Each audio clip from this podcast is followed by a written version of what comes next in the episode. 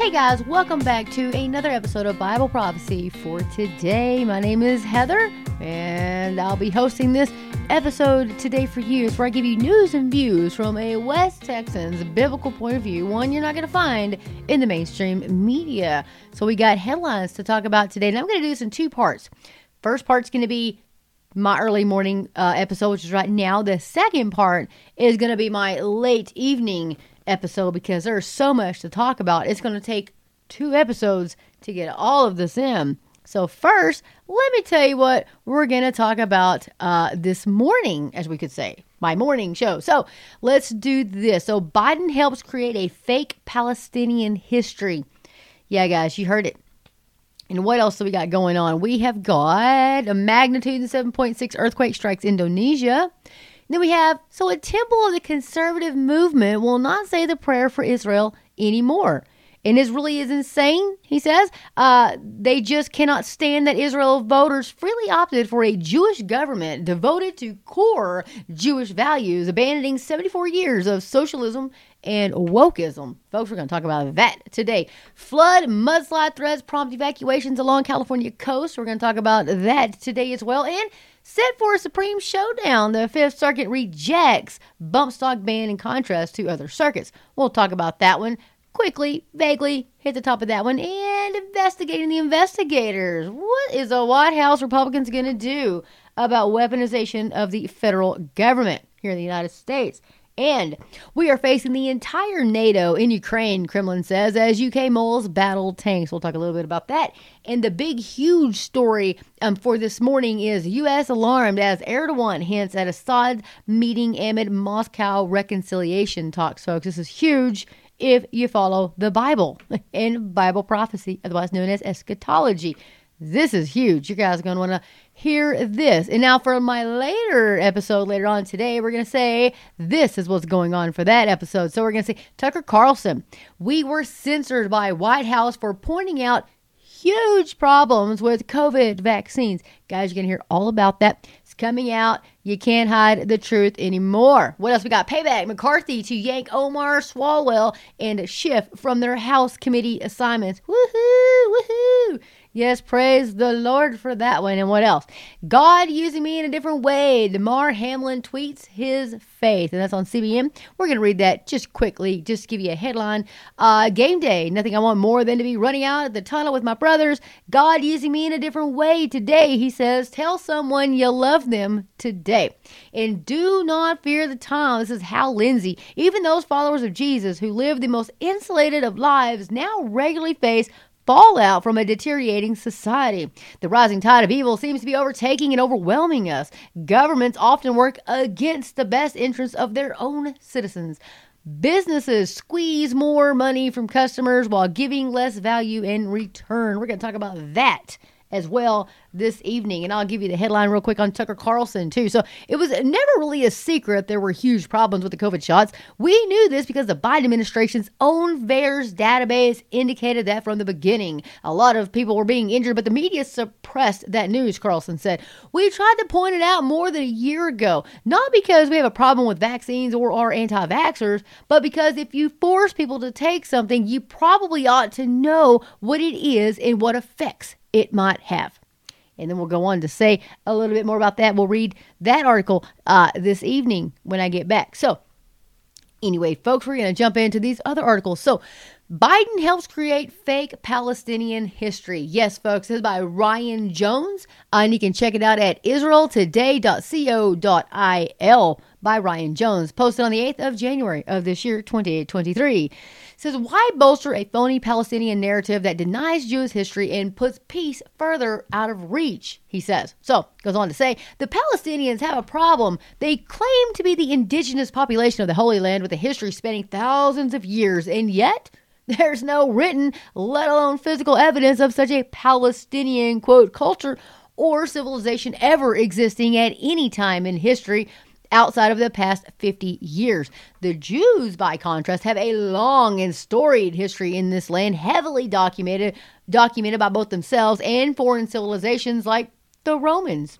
Last week, the United States, quote, returned, unquote, an ancient artifact uncovered decades earlier in the region to the Palestinian Authority. Was this an attempt by Biden administration to tip the historical scales a little in the favor of the Palestinians? The item is a cosmetic spoon carved from ivory and etched with a winged beast. It was most likely used for pagan religious ceremonies. At the I'm sorry, at the repatriation event in Bethlehem, George Noll, the head of the U.S. Office of Palestinian Affairs, gushed and he says, We are proud to facilitate the return of this rare antiquity, an example of Palestinian cultural patrimony. This is a historic moment between the American and Palestinian people and a demonstration of our belief in the power of cultural exchanges in building mutual understanding, respect, and partnership. Unquote excuse me, while I wop the out of my mouth. Okay, so the Palestinian Authority is today the political body governing the area where the spoon was found. But to celebrate this as a repatriation of Palestinian, quote, heritage is disingenuous to say the least. The spoon is known to be of Assyrian origin, dating to 700 to 800 BC before Christ. Mm-hmm. Uh, the period of time that the Bible records the Assyrian invasion and occupation of the kingdoms of Israel and Judah. Nevertheless, Palestinian Authority treated the event as ironclad evidence of Palestinian Arab history in this land. Quote, this artifact is important as it acquires its real scientific and archaeological value in its authentic location, unquote, said Palestinian Authority Minister of Tourism Rula Maayah. As for the Americans, they surely weren't naive enough to think the Palestinians couldn't or wouldn't claim the Assyrian artifact as a piece of their own fictional history. After all, they announce every Christ or they, they announce every Christmas that Jesus was a Palestinian despite the absolutely overwhelming evidence, including his own recorded words that he came as a Jew to the Jewish people. The Americans knew how the Palestinians would relate to this event. They knew how it would be used to bolster the false Palestinian narrative. And they know that promotion of that narrative, which denies any Jewish link to this land, is a primary obstacle to peace. Hardly the move of a dedicated peace broker. Whoo, guys, you can check more of this article out at israeltoday.co.il. It goes on to say two responses, and uh, that, I'm, I'm, telling you, folks, it's insane. It's insane. How how should we? respond? this is absolute ridiculousness. But you see how the world is moving about. There has to be peace in the Middle East because it's going to be a false pseudo peace. Remember, the Antichrist is going to rise up and he's going to sign this seven year peace treaty with Israel. And oh man, everybody's going to say, look what he has done. Yeah. Anyway, read your Bible. Daniel, even more uh, importantly, if you want to know how that turns out.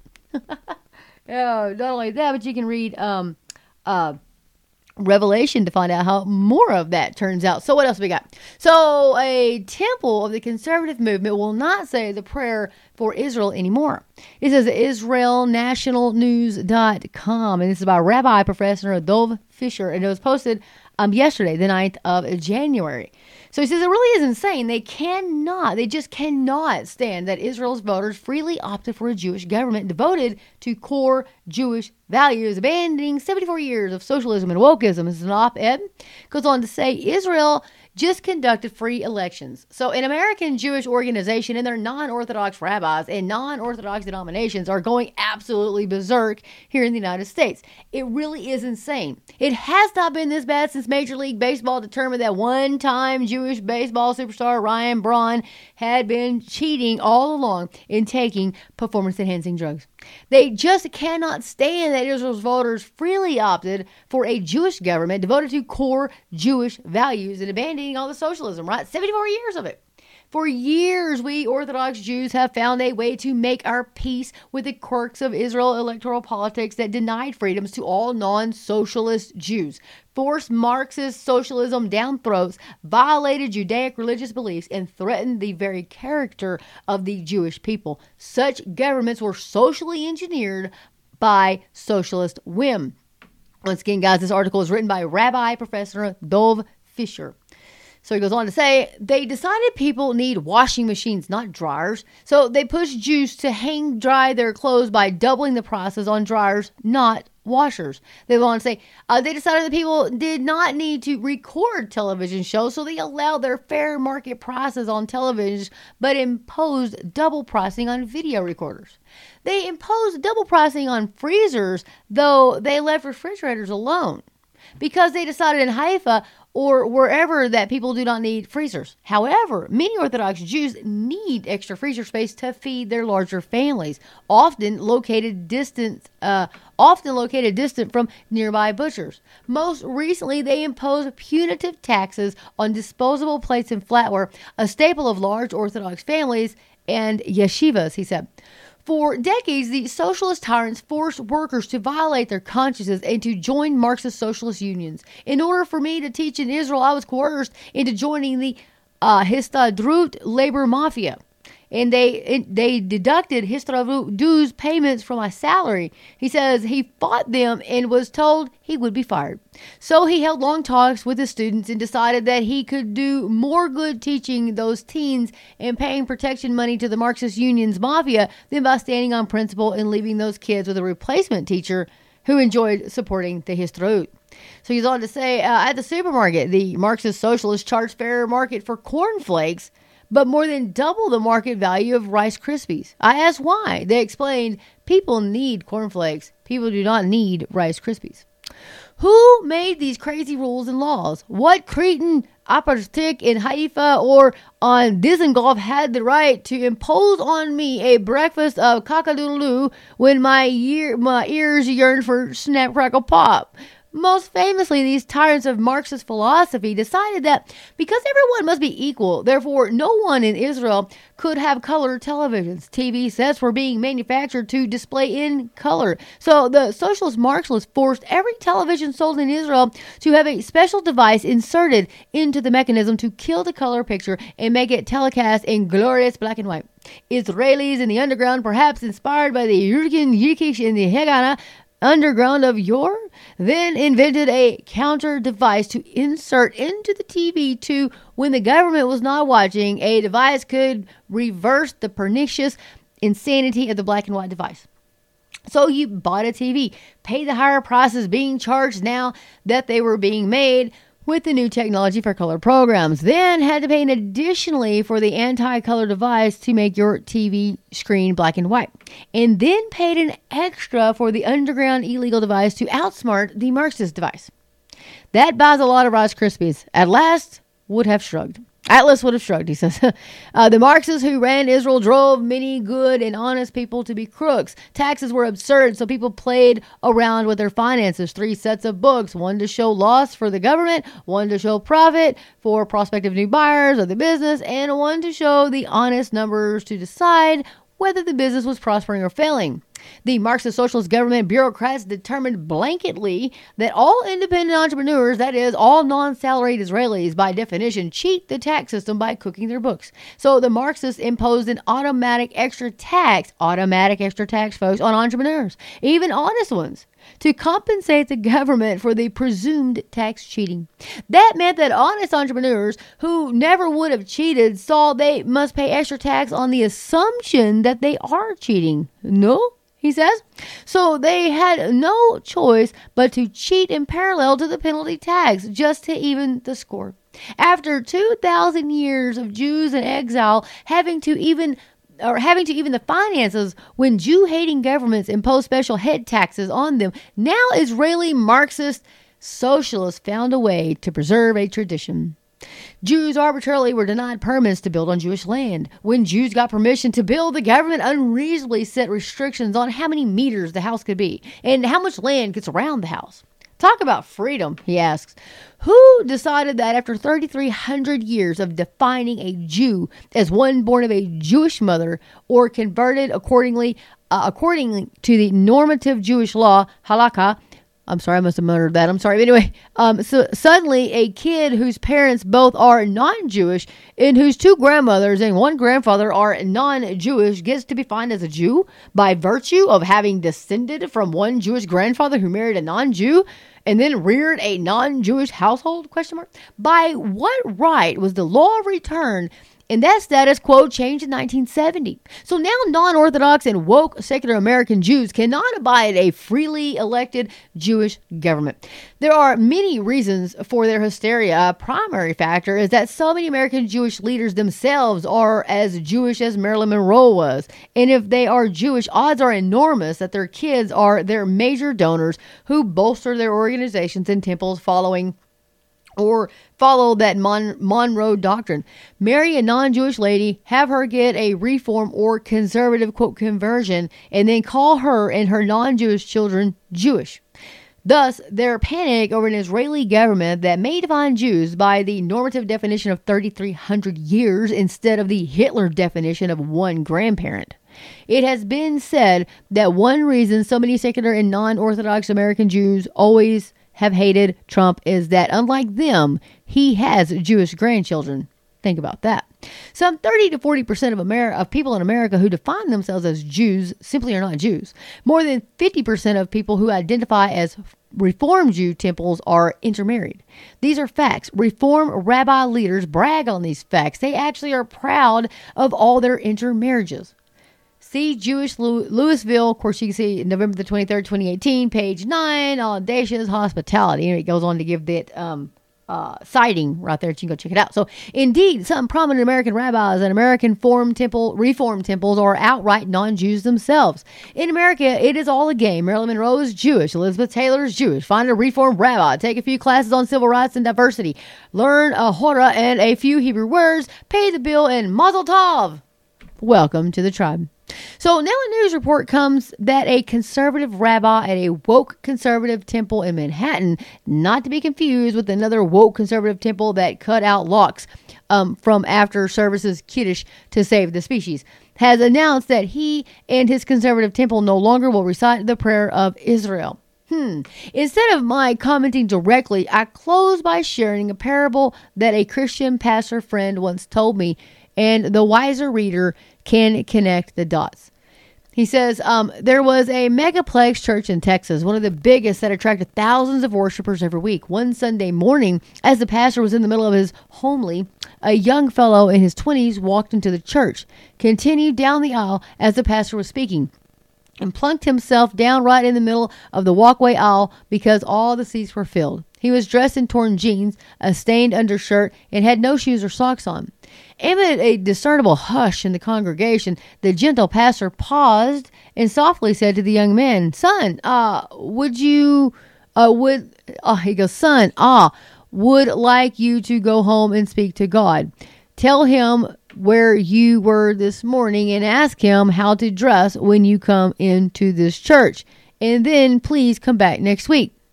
Uh, the following Sunday morning, the identical scene. The fellow shows up midway through the pastor's sermon, plunks himself down in the middle aisle, and is wearing his torn jeans and stained undershirt and no socks and no shoes. The congregation is even more mortified. But the pastor is calm and loving. Son, did you do as I asked? Did you speak to God and ask him how to dress at this church? The young man responded in a surprisingly respectful tone. Yes, Pastor, I told him. I told him where I had gone to worship. I asked him um, how to dress properly at this church. The pastor was surprised and impressed. And did God respond to you? Uh, did he answer? Yes, Pastor. And what did he say to you about the proper way to dress at this church? In the most humble and respectful of tones, the young man replied, He told me he does not know because he's never been here. So there you have it, folks. Kind of the opposite of the United States. They want however you dress, just come to church. We don't care. Just bring us your money. Show us the money. No, I'm sorry. Joel Osteens of the world. Just give me, God's God, if you sow into my million dollar home and my million dollar jet, whoo, the Lord's going to give you maybe $10. Yes, yes, just give me your money. Money. Yeah, anyway, I hope you guys see the, the, the truth in this. That is a false prophet. Anybody who worships another God other than God Almighty, and these are false, they worship money they worship um, uh, attraction. They think if you speak it enough times, it's going to happen. All this stuff is a false gospel, folks. This is all a false gospel, which brings me, as I'm reading through the Bible this year, which brings me to uh, Deuteronomy in chapter 13. And I'm going to read you about uh, five verses. And this is punishment of the apostates. And listen to what God says. He says, If there arises among you a prophet or a dreamer of dreams, and he gives you a sign or a wonder, and the sign or the wonder comes to pass of which he spoke to you, saying, Let us go after other gods, which you have not known, and let us serve them. You shall not listen to the words of that prophet or that dreamer of dreams, for the Lord your God is testing you to know whether you love your Uh, whether you love the Lord your God with all your heart and with all your soul. You shall walk after the Lord your God and fear him and keep his commandments and obey his voice. You shall serve him and hold fast to him. But that prophet or that dreamer of dreams shall be put to death because he has spoken in order to turn you away from the Lord your God, who brought you out of the land of Egypt and redeemed you from the house of bondage, to entice you from the way in which the Lord your God commanded you to walk. So you shall put away the evil from your midst. Now, when you talk about people, thou shalt not touch God's anointed, you hear all this baloney, phony baloney that they tell you all the time. You know, you can't blah blah blah. That's whatever. No, well, if they're really God's anointed, then they wouldn't be telling you to follow false paths, false gods. Money is a false god. All this other stuff is a false god. This attraction, all this garbage, this mantra that they say, if you say it, you're gonna believe. You can speak this into existence. Let me tell you something. The only person that can speak anything into existence is God Almighty. God Almighty. You know it. I know it. The Bible tells us that. But they're going to tell you all these things, these little, little God syndrome and like all this other stuff. Folks, don't listen to them. Like I say, get in the Word of God. Let the Word of God get into you. and then you'll know. But if you don't, you're not going to know. You won't know that they're lying to you. So let's move right along so I can get through these. Um, okay, so Let's see here. So we got flood, flood mudslides, prompt evacuations uh, along the California coast. So the latest in a string of Pacific storms blamed for at least 12 deaths soaked California on Monday, prompting evacuations of some 25,000 people, including the entire town of Montecito in nearby areas of the Santa Barbara coast due to heightened flood and mudslide risk. The Montecito evacuation zone was among 17 California regions where authorities worry a series of torrential downpours since late December could unleash lethal cascades of mud, boulders, and other debris in hillsides stripped bare of vegetation by the past wildfires. Woo! Guys, we need to be in prayer for California. My brothers live in California. I have one um, in Southern California, and I have another one in Southern California. We won't name city names, but you know. so anyway, uh, it goes on to say the mandatory evacuations came five years after mudslides from heavy rain struck newly fire-scarred slopes and canyons around Montecito, an affluential uh, coastal enclave 90 miles northwest of Los Angeles, causing widespread damage and killing more than 20 people in January of 2018. Sheriff's deputies were out ply, uh, plying flooded roads in armored high clearance Bearcat SWAT vehicles to rescue residents trapped by high water, said Raquel Zick, a Santa Barbara uh, County Sheriff spokesperson, told Reuters. So, among the nearly 9,000 residents of Montecito, many with opulent homes in the picturesque town are such celebrities as, uh, we're not going to go into there because I really don't care about any of these people. So, anyway, it doesn't really matter who lives there, in my opinion. Anyway, um, but it says it was not immediately clear whether they were among those forced to flee the area. Uh, but we'll go on and let you guys read that if you want to. Um, I do not. Um, I don't listen to those folks. It goes on to say how Mother Nature's not happy. Yeah, you can see how they got all this all about oh i'm sure they're going to turn into climate change and all of this stuff and i'll let you guys read that if you want to. I'm not a big um i just don't promote celebrities or anything like that. They call themselves i don't call them anything to me they're just i don't even care. There's another person. But anyway so for a supreme court showdown fifth circuit rejects bump stock ban in contrast to other circuits. Yes we'll talk about that a little bit. You can visit zerohedge.com zerohedge.com is by tyler durden posted on monday the 9th of january of 23 so it's authored by Jonathan Turley. So the United States Court of Appeals for the Fifth Court Circuit has handed down a major opinion in Cargill versus Garland. Uh, it gives you the number. The ruling 13 to 3 that the ATF ban on bump stocks is unlawful. The en banc decision found that a bump stock may be many things, but it is not a machine gun. Goes on to say, Uh, on December the 18th, 2018, the ATF issued a rule that bump stock would now be considered unlawful as machine guns and gave bump stock owners 90 days to surrender their devices. After that deadline, possession would be treated as a federal crime. The specific statement read in part the Department of Justice is amending the regulations of the Bureau of uh, Alcohol, Tobacco, Firearms, and Explosives to clarify that bump stock type devices meaning bump fire stocks, slide fire devices, and devices with certain similar characteristics are machine guns, as defined by the National Firearms Act of 1934 and the Gun Control Act of 1968. Uh, because such devices allow a shooter of a semi automatic rifle to initiate a continuous firing cycle with a single pull of a trigger. However, on January 6, 2023, the Fifth Circuit handed down its decision rejecting the rule. It explained the technical aspects for the case as well as the clear shift in interpretation by the ATF. And it says, in quote, a bump stock is a fire attachment, a firearm attachment that allows a shooter to harness the natural recoil of a semi automatic weapon to quickly re engage the trigger after firing, enabling him to shoot at an increased rate of speed. When ATF first considered the type of bump stocks as issues here, it understood that they were not machine guns. ATF maintained this position for over a decade, issuing many interpretation letters uh, to that effect to members of the public.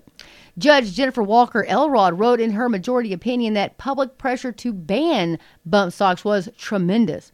After the mass shooting in Las Vegas on October the 1st, 2017, however, a plain reading of the statutory language paired with close consideration of the mechanics of a semi automatic rifle or firearm reveals that a bump stock is excluded from the technical definition of, quote, machine gun, unquote set forth in the Gun Control Act and National Firearms Act.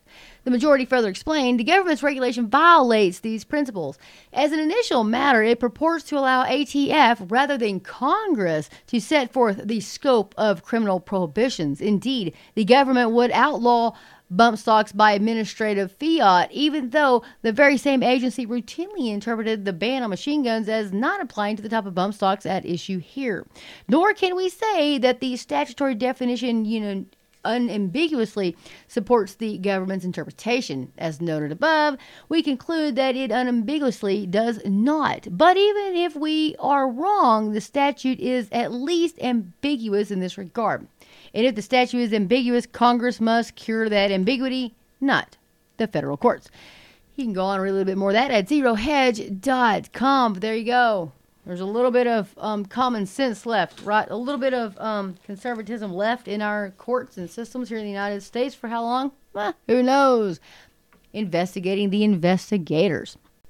You know, it's about time they did that. So they're going to make this subcommittee uh, all about that the weaponization um, of the FBI, of course, you know, coming after um, the government, using that to come after people and their political opponents. So they have uh, come up with a subcommittee for that, and we'll see how that turns out. That's going to be um, uh, McCarthy said he's committed to doing that. And so not only is that going to cover just the FBI, but it's going to be the DOJ, Department of Homeland Security, CIA, NSA. Uh, and of course, it's going to um, include the efforts by the Biden administration, the FDA, CDC to eliminate unapproved speech about the COVID 19 and how the FBI made sure social media companies, including Twitter, took down alleged misinformation about the 2020 election and had a part in the suppression of the Hunter Biden story. There'll be so much more that they can dig up out of that. And so we look forward to seeing all about that. But if you want to read that article, guys, you can go to zerohedge.com. And uh, it's by Tyler Durden. It was authored by Technofog via Reactionary, if you want to check that out, folks. So, what else? Here's a good one. We are facing the entire NATO in Ukraine, Mrs. Kremlin says, as the UK mulls battle tanks. The event in Ukraine aren't, uh, the events in Ukraine aren't a clash between Moscow and Kiev. It's a military confrontation of NATO. First of all, the U.S. and Britain with Russia. Fearing a direct engagement, NATO instructors pushed Ukrainian men to certain death, he said in a fresh interview with state owned newspaper AIF.ru. So this is uploaded to Zero Hedge as well, and it's uh, Tyler Durden. He goes on to talk a little bit about that as well. And so um, he goes on to say um, we move on down here. It says uh, Patrushev uh, continued by describing Russia's military as geared towards seeking to free its regions from occupation. It must put an end to the West's bloody experiment uh, to destroy the fraternal people of Ukraine. He says, We are not at war with Ukraine because we can't have hatred for ordinary Ukrainians by default, he stressed. He then presented Russian and Ukrainian heritage and closely bound them together according to state media. This is their state media. It says, and I quote, Get this. The Ukrainian language is one of the official languages in Crimea. Ukrainian cultural centers, Ukrainian folk, song, and dance uh, groups continue to exist in many cities. A considerable number of people in the south of the Far East regard Ukrainian culture as their own, given a large proportion of migrants from the times of Stolypin, he said, for referring to the Pyotr Stolypin, a prime minister of the Russian Empire uh, in the early 1900s, who oversaw a resettlement policy. He goes on to say, uh, the sooner the people of Ukraine realize that the West is using them to wage a war on Russia, the more lives will be saved, uh, Patrushev added.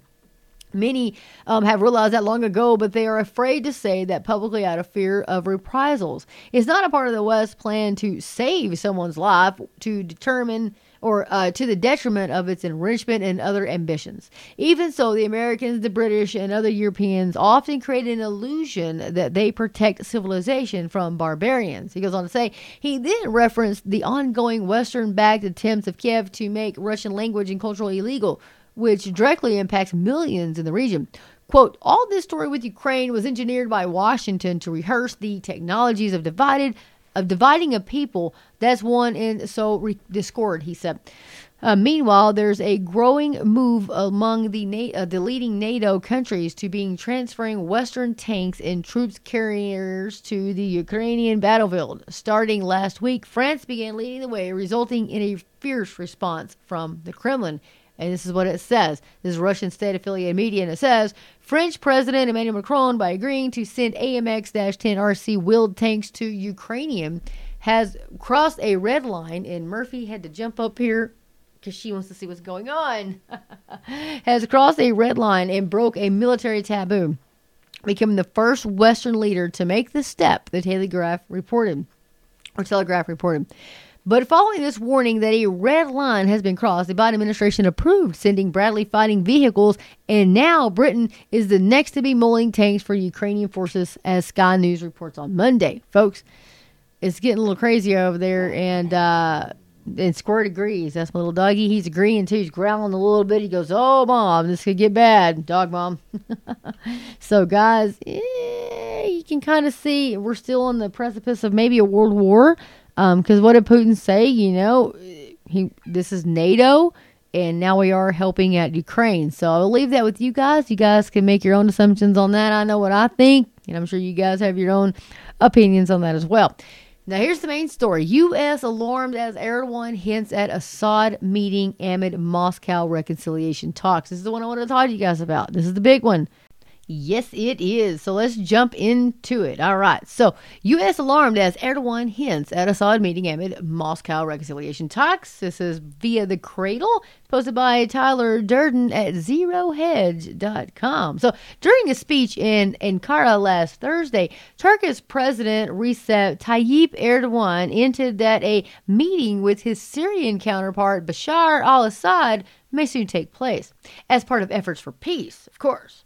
Um, he added that a tripartite meeting between the foreign ministers of Turkey, uh, Russia, and Syria is scheduled to be held in the near future in the first time since 2011.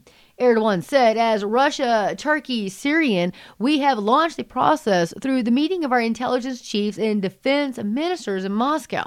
Then, God willing, we will bring our foreign ministers together trilaterally. Then, depending on the developments, we will come together as leaders, he goes on to say. There's some videos online via Reuters.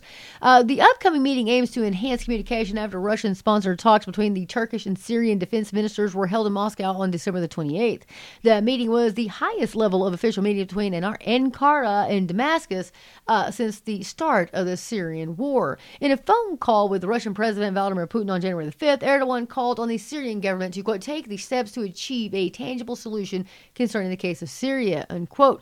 The U.S. is uh, seeking to a middle ground between Ankara uh, and the SDF in order to prevent Turkish Syrian reconciliation. The Syrian Turkish re- uh, rapprochement via declared Russian mediation was paralleled by a Emirati Syrian re- uh, rapprochement the latest of which was a brotherly meeting aimed at strengthening cooperation and restoring historical relations between Assad and Foreign Minister of the UAE, Abdallah bin Zayed Al Nahyan, uh, according to SANA. Folks, I'm sorry if I murdered these names. I always tell you, I'm just a Texas girl. Anyway, uh, so Saudi Saudi newspaper Al Sharq Al Aswat uh, reported that the UAE seeks to quote join Russia in sponsoring Syrian Turkish relations at a high level. Unquote goes on to say and noted that the Emirati Syrian rapprochement. Okay, I'm not sure what this is, but it's telling me the foreign minister's visit to the Damascus sought to arrange Turkey's participation in the tripartite meeting of Syrian, Turkish, Russian foreign ministers, making it a quadripartite meeting. So the meeting is meant to pave the way for a presidential meeting between Erdogan and Assad in the presence of Putin. Reportedly, the UAE has offered to host this summit with a possibility of high level UAE official being present at the meeting if it will be held in Moscow. The Al Sharq Al Aswat added that Turkish Foreign Minister Mevlut Cavusoglu plans to visit Washington on the 16th and 17th of January to brief U.S. officials on the development of the Turkish Syrian normalization. His meeting with Syrian Foreign Minister Faisal Mikdad in the roadmap quote sponsored by Moscow. Goes on to say, in the context of security, military, political, and economic fields, as agreed upon by the defense ministers as well as the intelligence chiefs in Syria. Turkey and Russia over the past weeks. Goes on to say, as Turkey has been launching successive operations against Kurdish groups both on the Turkish Syrian border as well as with Syria itself under the Operation Claw Sword um, a Russian official informed Al Shaq Al Sawat that a high ranking U.S. official will be visiting Ankara in the coming hours as part of efforts to mediate between Turkey and the SDF in northern uh, Syria. So, folks, I don't know if you remember what the Bible says about Damascus, but the Bible says it will be blown off the face of the earth. It'll be gone. It'll be no more. Overnight, boom, they'll wake up, it'll be gone. And so we kind of see all this stuff happening right now. And of course, the countries that are coming together in Ezekiel 38 and 39, these are those countries that will form an alliance and will invade Israel in the end times. Well, hello. You know, not to be the one to tell you that we are living in the end days, in the end times. And um, we do know this is going to happen. And of course, it's just more formulation of this coming together. And we see it really, really beginning to materialize now.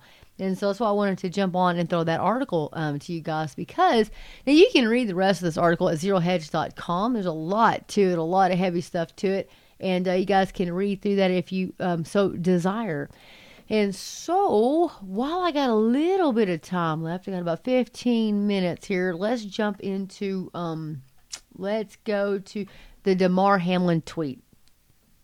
And so, um, what amazing, what amazing thing. Oh, guys, I did want to tell you, uh, my friend is doing um, so far so good. Um, she is doing good. Um, they said it was a tear to her aorta, and this is my friend Kimberly. She had a tear in her aorta, and um, and so the uh, I guess the, there was a blood clot and it caused a tear. So they went in, they fixed that, and then she was doing good. And then next thing you know, everything went bad and uh, her blood pressure is down. Um, her kidneys aren't functioning right. Um, of course, nothing can function right when your blood pressure is down because there's something else, you know. So her kidneys aren't working right, her lungs aren't working right, her liver's not working right, and so we need to get her blood pressure up. Um, so guys, keep praying. Please keep praying. Um, God is good. He is good. He's miraculous. He is our compassionate heavenly Father. And so I keep praying and that he will heal her. And I believe he will. I totally believe that he will. What he does for one, he'll do for another one because he's no respecter of persons, he says. And he just healed um, Damar Hamlin. So I have total faith that God will restore Kimberly um, Brock, Brock's health to her. I have complete complete faith. But anyway, guys, keep on praying that these will work. They said that she may have more blood clots in her heart. So we are praying. Um, they have to be very careful the medicine that they give her because of um, her blood pressure and her kidneys not functioning correctly. You know, the kidneys filter out and the liver filter out all the poison, so we got to be very careful what they give her. She is um, on a breathing machine. So, folks, please pray that we can get her off of that. Please pray. Um, thank you guys so much for your prayers. It means so much to me, and I know her family and friends as well too. So. Anyway, let's jump into this wonderful article. It's by CBNNews.com. A CBN as in boy. So, a not, you know, yeah. So, a God using me in a different way. Damar Hamlin tweets his faith as entire NFL teams bow in prayer. Is uh, posted on uh, the 9th of January by Talia Artelio Wise. And so, Buffalo Bill safeties Damar Hamlin was transferred from the University of Cincinnati Medical Center today. He was flown home to Buffalo, where a doctor said he is doing well. Hamlin will continue his recovery at a Buffalo hospital. It's the latest answer to prayer for millions of people as the 24 year old shows steady signs of improvement. Still, Hamlin is asking for more prayers as he still faces a long road of healing ahead. The good news comes um, after big plays and big prayers uh, took center stage this weekend as NFL players showed strong support for Hamlin less than a week after he collapsed on the field from cardiac arrest. Uh, a joint statement from the Bills and the University of uh, Cincinnati Medical Center had indicated Hamlin was still in critical condition over the weekend. Damar is making continued progress in his recovery, yet remains in critical condition, according to the statement, which was issued on Saturday. He continues to breathe on his own, and his neurological function is excellent. Although Hamlin was not able to return to the stadium for his team's game on Sunday, he tweeted that God is using him in a quote different way. And this is his quote right here. He goes, Game day, nothing I want more than to be running out that tunnel with my brothers. God using me in a different way today. Tell someone you love them today. Let's go at Buffalo Bills. So he goes on to say, uh, meanwhile, the Bills scored a touchdown on the opening kickoff against the New England Patriots, paying tribute to Hamlin. And an Indianapolis Colts safety, Rodney Thomas, celebrated Hamlin's ongoing recovery by running to the third yard line after snagging an interception against Houston Texans quarterback Dave Mills. Goes on to say Rodney Thomas went to the high school with well went to high school with Damar Hamlin. After uh, Thomas's interception today, he brought the ball to the 30 yard line, uh, which has the three highlighted in red um, honor of uh, Hamlin. So that's super awesome. So other players showed their support through prayer. The Jacksonville Jaguars and Tennessee Titans bowed down in the middle of the football field to pray for Hamlin during Saturday's game. And Derwin James and Russell Wilson both wore number three and prayed on the field before the Broncos Chargers game on Sunday afternoon. Folks, this just gives me goosebumps. Praise the Lord. Hamlin received uh, thank, Hamlin recently thanked the millions who have prayed for his survival and recovery. When you put real love out in the world, it comes back to you three times as much, he wrote on Instagram. The love has been overwhelming, but I'm thankful for every single person that prayed for me and reached out. We brought the world back together behind this. If you know me, you know this only going to make me stronger, he says. On a long road, keep praying for me, he says. Hamlin continued to recover after he collapsed on the field a week ago in a Monday night game on televised on national television in Cincinnati. Hamlin had just tackled Bengals wide receiver Tee Higgins in the first quarter. It's not clear uh, whether there is a definite connection between the hit and Hamlin's collapse, but physicians at the University of uh, Cincinnati are considering the possibility that Hamlin suffered a. Yeah, we're not going to go into that you know I feel about that. He had. I'm going to tell you this, but he had just received his fourth. Um, he he had just gotten the um, what do you call it? The booster, the booster, like on Thursday. So you know, take that with a grain of salt. Anyway, uh, the event led to a widespread amount of prayer and support. Even football analyst Dan Orlovsky uh, paused in mid-show to pray aloud on ESPN live television. Praise God. So Jeffrey Scholes, associate professor of religious studies at the University of Colorado at Colorado Springs, said he hasn't seen such a public outpouring of prayer in any sport. Dan Orlovsky breaking out in prayer was just kind of stunning, Scholes said. I've never seen anything like that. It looked more like the 700 Club than it did ESPN for a bit there. Hamlin's family is also offering uh, their thanks for all the prayers offered up on his behalf. Damar announced he is raising money for the first responders in the University of Cincinnati Trauma Center who are helping him during his recovery. Hamlin's Chasing M Foundation raised a stunning $8.5 million in the last week from fans just looking for an outlet to show their support for him. Uh, supporters, team owners, and players like Russell Wilson and Tom Brady continue to support the foundation. Goes on to say, um, folks, it's amazing. It is amazing. So when it comes to an actual life and death situation, people will pray. People will pray. And they're going to pray on national live television. They're going to pray. And you're going to see teams coming to the middle field, bowing knees and praying heartfelt prayers. You're going to see this. And I think that this, you know, through his tragic event, God has been has been glorified. All of this brings attention to God. That's what glorifying God means. So, in these end times, let's pray for a revival in the United States of America. Now, I know our government probably whatever, but the people, the people of the United States, the people of the world, France, UK, Switzerland, Australia, New Zealand, all over, Ireland, uh, you know, Ukrainians, everybody. There are Christians around the world, China, North Korea. Believe me, there are Christians in North Korea. So, pray for them. We need to pray for all of our brothers and sisters in Africa and Mexico and all over Honduras, everywhere. We need to be praying. We need to pray. North Korea, South Korea, Taiwan, uh, ever, everywhere. Russia. There are Christians in Russia. There are Christians everywhere. Our brothers and sisters are across the world.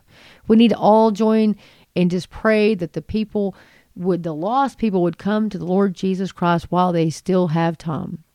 While they still have time, there's still time. Christ hasn't yanked his church out here. There's still time for you to repent of your sin. Ask Christ to forgive you. Ask him to be your Savior. And you, I mean, that's it. As far as the East is from the West, He has forgiven you of your sin. I don't care what you've done. I don't care. I don't care. God has made a way, no matter what, it doesn't matter what you've done. I don't care. My, it's not me. It's between you and God. God. God says, hey, I sent my son to forgive you of all that. His shed blood covers everything. There is not a sin that you have committed that Jesus Christ's blood will not cover. Nothing. Nothing. I don't care how bad you think it is, how wretched. We're all wretched. We're just wretched in our different ways. It doesn't matter what you've done. I don't care. There is nothing, no sin, no evil, wickedness, nothing that Jesus' blood will not cover, will not forgive you. You just have to ask him. You just have to humble yourself and ask him. Say, Jesus, I am a sinner. I am a wretched sinner. You have to know that you have sinned against a holy, righteous God. Why else would you need a Savior? Hello. We're like, oh, he was such a good person. There's nobody good. Jesus and no one's good except God the Father. Nobody. All of our good works are like filthy rags to God. That's it. That's it. Today is the day of salvation, God says. Today is the day. And I pray today is the day for you. If you haven't accepted Christ as your Savior, I pray today is the day that you accept Jesus Christ as your Savior. Cry out to Him. The Bible says, whoever calls upon the name of the Lord shall be saved. And shall is a very strong word. You know, the English language doesn't really, it's not very, I don't know, descriptive. It's not really, you know, it's kind of eh. But the Greek and Hebrew are very descriptive. It's like one word in Greek can encompass like 15, 20 words in English. So it's very, you know, whoo, really got to get. That's why I got to get into the word. Get into word studies. Got to get into that. But anyway, guys, make today that day. Make today the day that you accept Christ as your Savior. And if you're already a saved person, uh, born again believer in Jesus Christ, and you know you're living in sin, yeah, yeah, we've all done it. We've all done it. We've all sinned. Today is the day you should repent of that sin, come back to Christ, and say, I'm sorry, please forgive me of my sin. I know I'm a sinner. He's going to forgive you. And then he's going to restore that right relationship with God. Does that mean that you're going to go to hell if you already believe, if you go back to sin? No. No. Once saved, you are always, if you're truly born again, you are saved. That's it. Nothing can snatch you out of the Father's hand. Read the Gospel of John, you know, learn. If there was to be one book, if you've never read the Bible, if you've never read the Bible, the first book I would tell you to read is the book of John. That's it. And you're going to get an all encompassing view. And then the second, I would go with Romans. Romans would be your second book to read. Um, just kind of that's my that's what I would say to do. Um, but then again, First and Second Thessalonians, um, Galatians. Galatians is an excellent one. Um, lots of good books in the Bible. But to start, if you've never read your Bible and you want to know about Jesus, read the Book of John. Book of John, and there's John one, two, and three. Jude is the half brother of Jesus. That's the that's the book right before Revelation. and then James. James is the half brother of Jesus as well. That's a good one to read. And uh, anyway, guys. Oh, and Acts. Got to read Acts. so much, so much is in the Word of God today. Let that be today that you get into the Word of God. So remember that somebody tells you um, that you're too too dirty or whatever, and God will not forgive you, and He don't want no. Get out of that. Those people. Those people are lost. If you go to a church and they shun you or they mock you or whatever, get out of that church. Get out. Because I'm going to tell you right now if God doesn't remember your sin, then those people shouldn't either. There you have it. There you have it. as brothers and sisters, we're not to shun our fellow brothers and sisters or those people that are coming in to look for salvation that need help. You know, it's kind of like a hospital for sinners, basically, is what the church is. You've got to come in, you've got to know you're a sinner, and you have to know, hey, this is contrary to the to the law of God. You've got to know. You have to know. Anyway, with that, guys, I'm going to get off here because you know we have to at least say bye twice. As Texans, we have to. That's the inherent. All right, guys, I'm really going to get off here. So, as always, get into the Word of God. Let the Word of God get into you. And if you'd like to read more about the apostates and what happens to them, you can read Deuteronomy chapter 13 today. There you go. All right, guys. Thank you much. Thank you so much for listening. And, uh, you know, my prayer is that God would use this podcast somehow to reach the lost people, to encourage those who are believers, and to just keep everybody's eyes wide open that we are living in the end days. And all these headlines point to the soon return of Jesus Christ. And while we go with uh, Titus chapter 2.13, as we look for the glorious appearing of our great God and Savior, Jesus Christ. So with that, get in the Word of God. Let the Word of God get into you. And Maranatha, Lord Jesus. Maranatha.